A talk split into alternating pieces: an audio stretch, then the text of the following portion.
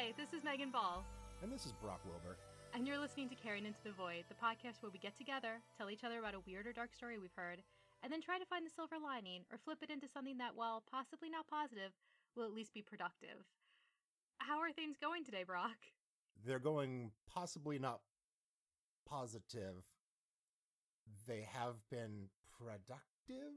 There's something to be said for that. I'm trying to follow the thesis of our show Yeah. in in all things. We keep delaying recording episodes because of self-care, which no problem. That is Yeah. that is how this show has always functioned. That's why we have 4 years of the show under our belt and we're on episode 54. So It's been a busy time, you know? Uh, today was today was a good one because uh, I got to own up to some mistakes, and I got done with the day, and on my drive home was like, "Huh, I really did own up and take responsibility for things that I know I did wrong." And they weren't massive things, but I was impressed by how like even four or five years ago that wouldn't have happened for me. And I'm like, oh, I at some point you get uh you you get smart enough to to be a human person with other people and uh, really resolve a situation by uh, saying I was wrong and not having a gigantic hang up with it. I I'm impressed with myself today. I'm very tired and I've used up every emotion, but I'm owning some things and that's fun, it turns out. Well, not fun, but it makes me feel better and I will sleep tonight. That's a big thing to do to, to say that you were wrong and take responsibility. So kudos to you. How are you today, Meghan? I'm doing well. It is a billion degrees here, and I I recognize that it's much hotter in the Pacific Northwest, and I feel for everyone there. But today was 97 degrees and 107 with the heat index, and I don't do well in warm weather. I don't own clothing that's not black. I I I, I like wilt outside like a plant. So The the word wilt it comes to mind to me a lot with you during the summer. Oh. Like I, I know you refuse to give up. Yeah, no, it's bad. I've been going to the office more frequently now because they kind of did a soft reopening. And like standing on like a train platform in like 90 degree weather outside in the blazing sun. And I'm like, oh, this is hell. Oh, I'm in hell now. oh, okay. Now I understand what's going on. The absolute fucking worst. I I hate it. But a cool thing happened, which is Jason Isbell's Metallica cover came out today, and it's fucking amazing. Did you listen to it yet? this Metallica album, boy howdy. Oh my this, God. This covers thing. It's gonna be so Well, cool. I, I'm a bigger fan of, of St. Vincent's Sad But True, but here we go. yeah, I've never been like a huge Metallica person. I like some of the songs. I'm happy to listen to them. That they're a good band. But just like the list, like the, the the rogues gallery of people that they got to do covers for this is obscene. Ghost is doing one, which makes me very excited. But like I didn't understand like the breadth of genres until I heard the one from Jason Isbell, and I'm like, oh, okay, this is what we're doing. This is fucking amazing. I am so excited. The music video is great too. I looked up to see if there was one, and there is, and it's a skeleton riding a horse in the Wild West. I'm like, yes, thank you. That's been at least three of your stories on this show. Meghan, what is your story for us today? My story today is about the mermaid chair. See, already mermaids don't need a chair. Like that's that's not how chairs work or mermaids. No, come on.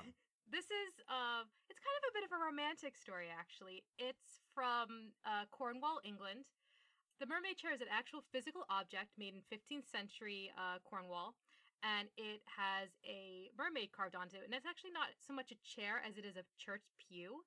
And the people of that village took a lot of care into carving it and and setting it aside as a chair for a mermaid because as the legend goes there used to be a mermaid that would attend church there. So in cornwall in actually a place called Zennor there would be a very well dressed beautiful woman who would regularly attend church services. And she had a lovely singing voice and she was like the most beautiful woman there.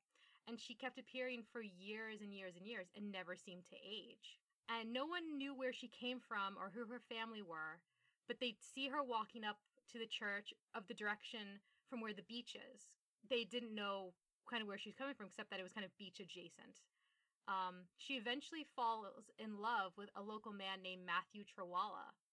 And after that, he is never seen again. He followed her home one day, and that was the end of him. Um, some say he was selected because he was the finest male singer in the church, and that caught her attention. Also, because he was you know, said to be devastatingly handsome and polite and well mannered. But after he went missing, so did the beautiful woman. So everyone kind of thought that they had run off together. Years later, a sailing vessel runs aground on that beach, and their anchor was knocked into kind of like a bit of a, a sea alcove, kind of like a, an underwater cave. And a beautiful woman appears out of the ocean, and she's the same beautiful woman that used to go to the church. And she tells the sailors to move their anchor because it's blocking her way home, and she wants to see her husband and children. So everyone in the village started to realize that the woman that had been attending was a mermaid and had taken Matthew Trewhella with her into the sea. The chair that they made is allegedly the chair that she would sit in every single church service. It's the, the pew that she had. And it was carved by the people in the parish in her honor. They consider themselves blessed to have been visited by a mermaid. And it is a, a real chair. It's at St. Senara's Church in Cornwall. And it is one of the most popular tourist attractions in that area as well as with the legend, which has been turned into everything in Cornwall from folk tales and folk songs. It's represented in the names of local taverns and pubs and stores, and it's thought to be one of the kind of foundational folk tales in Cornwall. So, in Cornwall, you can go there and you can find a pew that a mermaid sat in in the 15th century, and everyone considered her real. And I think that's kind of interesting, and I think it's nice that it's kind of a love story. You know, she finds this guy and she she kind of brings him home um, so it's not, you know, a doom and gloom type of story this week. Just I don't know. I just I just saw this in a book and I just thought it was lovely. You know, I just thought it was really nice somehow that there was a mermaid and you know, she attended church for whatever reason. I don't know if she would consider herself like Anglican. I didn't know there were Anglican mermaids or Catholic mermaids, you know. But um she attended church, she sang there and she fell in love. And I think that's kind of neat. I've been stuck the entire time on the idea of a mermaid finding religion and then perhaps taking it back to her people in Atlantis and then being burned as a witch. Because how do you burn under the sea? I'm sure they have a way. Aquaman's figured out everything. Yeah, there are definitely some some leaps in logic here. And of course, this is a tale from the 15th century, so who knows how it's been, you know, twisted and stuff. A lot of stories, what's what I'm looking for, were very um bullshit yeah, well, no, all the nasty parts were kind of sanded off. Like when the Grimm's tales happened in Germany, a lot of the stuff that they were writing down, they were also kind of like sanitizing. You know, oh, you know, this is a folk tale, but oh, we can't talk about this in a nice, you know, Christian society, and they would shape the stories a little. Hmm. There's a great joke in a in a Terry Pratchett book in um, the story Hogfather about a woman who is saving all of the local Christmas carols of the people that live there but you know, to make sure that they're suitable for the audience, she's just, you know, editing them a little. And that just strikes me as so um, realistic because that's how a lot of these things were recorded. They were, you know, like for all we know, this could be like a pagan legend, and this could be someone who was attending maybe not a church, but maybe like a, a sewing circle or was attending, you know, grocery shopping. Like, we don't know, but the story evolved to say that she was going to church and um, a lot of stories had that happen not just in england but in, in other parts of europe where they were recorded and they were messed around with or like local gods were turned into you know catholic saints because they wanted to make it a more palatable type of thing. So who knows kind of where this started or what the actual original story was but it it turned into a story in fact that it happened in a church which is a real church and the people there actually made a, a, shaped pew for a mermaid, which no matter how you slice it is kind of incredible. No notes. Okay, thanks. Do you have a caring moment with this? I do. Being mysterious is fun. It's important to have some mystery around you. Build up your own mythology until you are a creature of legend, until no one knows if you are real or not. Become something beyond yourself. Don't be limited by your current place in life or your current social standing. You are not who or where you are right now. You will transcend. You will become a folk hero, a cryptid, a creature of your own making. You will leave your mark on the world in such a way that hundreds of years later, people will still talk about you, voices hushed and awed. I got I gotta admit, um, become mythology. One of my favorite intro lines to a caring ever on this show, uh, but also uh, a lot more fun than uh, than the story of a chair. I mean, you your your caring moment really really ratcheted up that story several levels higher than it than I thought it, we were gonna go. oh, thank, I've, I, that's one of the things I've always said is you need to self mythologize yourself, because it's it's no fun just being regular old you know Meghan from New Jersey. You have to have some like you know mythos around yourself, and you have to kind of like dramatize yourself a little, just to kind of like I don't know, maybe like psych yourself up, make yourself, you know, a little bit more your day to day stuff more interesting. But that's always been something I've I've always believed in is, you know, no one's gonna make a myth out of you except you, so you might as well start there. Yeah, I, I fully agree that the uh, the New Jersey cryptid, the baller, definitely doesn't have a day job. No, oh, we're not calling it that. No. Well, oh, you're not down with being the baller? no, no, thank you. I think it works on several levels. No, oh god, my last name is is just the worst, and I have there's so many cool last names in my family, and I'm stuck with that one, and it's so annoying. You're not having a ball with it? No, oh god. Uh, I've heard every joke. I had to go through middle school with this last name. How do you think that went? no, but my family, um, my father's been going through old stuff because they're cleaning stuff out, and we found the death, death, um, the, the, what's it called when you go to a funeral? You get like the little pamphlet. You get like a, a thing, um, from a great great No, grand. no, no. What do you think it's called? Oh, I there's an actually a term. It's not a mass card, but it's similar to a mass card. I'm trying to think of what it's called. It's it's you you know what I mean, right? When you go to a funeral, you get the I know what you mean. I'm asking you, what do you think it is called? is it called like a funeral pamphlet? I I honestly I'm like making a note to myself. I'm gonna have to to find out what this is. But anyway, we found it. we'll, from, we'll fill everyone in next episode. Yeah, but we found it from my great great grandmother. Um, and her name was Sarah Jane Cash, and that is a fucking incredible name. Like she was born in 1867. She died in like 1942, and just like incredible life she had living in like a one horse town in Michigan, and. I just love Sarah Jane Cash. That is such a fantastic name. And I'm stuck over here being Meghan Ball. I was like, there's no justice in the world. I, I think Cash would have gotten you more jokes than Ball, but here we are. And I and I've I've Googled. I'm not related to Lucille Ball. That woman's not related to Johnny Cash. There's nothing interesting happening. They're just last names. Because I've looked. I've been like, please be cool, and it never is. Um, but anyway, what's what's your carrot into the void today? I'm going to talk to you about bone jazz. Okay, I'm already excited. So, uh, in the Soviet Union uh, in the 50s and 60s, Yes. they were called either bone jazz or ribs or uh, jazz on bones or bone music. Uh, and all of those have words in Russia that they were translated from. And I do not dare uh, approximate any of them. But 50s and 60s, uh, a lot of American and non-Russian music was banned. Uh, the distribution of it, owning it, you, just Russian stuff all day, every day, and especially no American things. So uh, there weren't a lot of records going around of Elvis or the Beatles or the Beach Boys or Ella Fitzgerald, and so the Russian people took it upon themselves to start making their own. And the way that they went about this uh, was that they would take X-rays discarded from the local hospital, and they would cut them into seven-inch discs, and then uh, they they used old pressing machines that some people still had in factories or near their house uh, to to press these records and make them playable.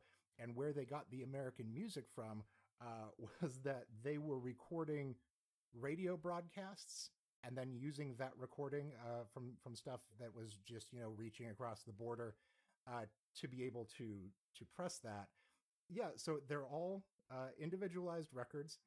They wound up costing about a ruble, so like they were dirt cheap, which is good because the audio quality on it sucks shit, just top notch awful. But it allowed people to have rock and roll and jazz when said things were were banned, and and that ban even included like classical Russian uh, masters who had left the country. If you if you were out of Russia, you were basically not allowed in this. Uh, and so it took until 1958 for the Soviet Union to ban the possession of these bootlegs, uh, which they called the recordings a criminally hooligan trend. Uh, so somebody eventually spilled the beans. Uh, so there is uh, a wonderful book slash documentary called Bone Music X Ray Audio, uh, which was a documentary made for the BBC.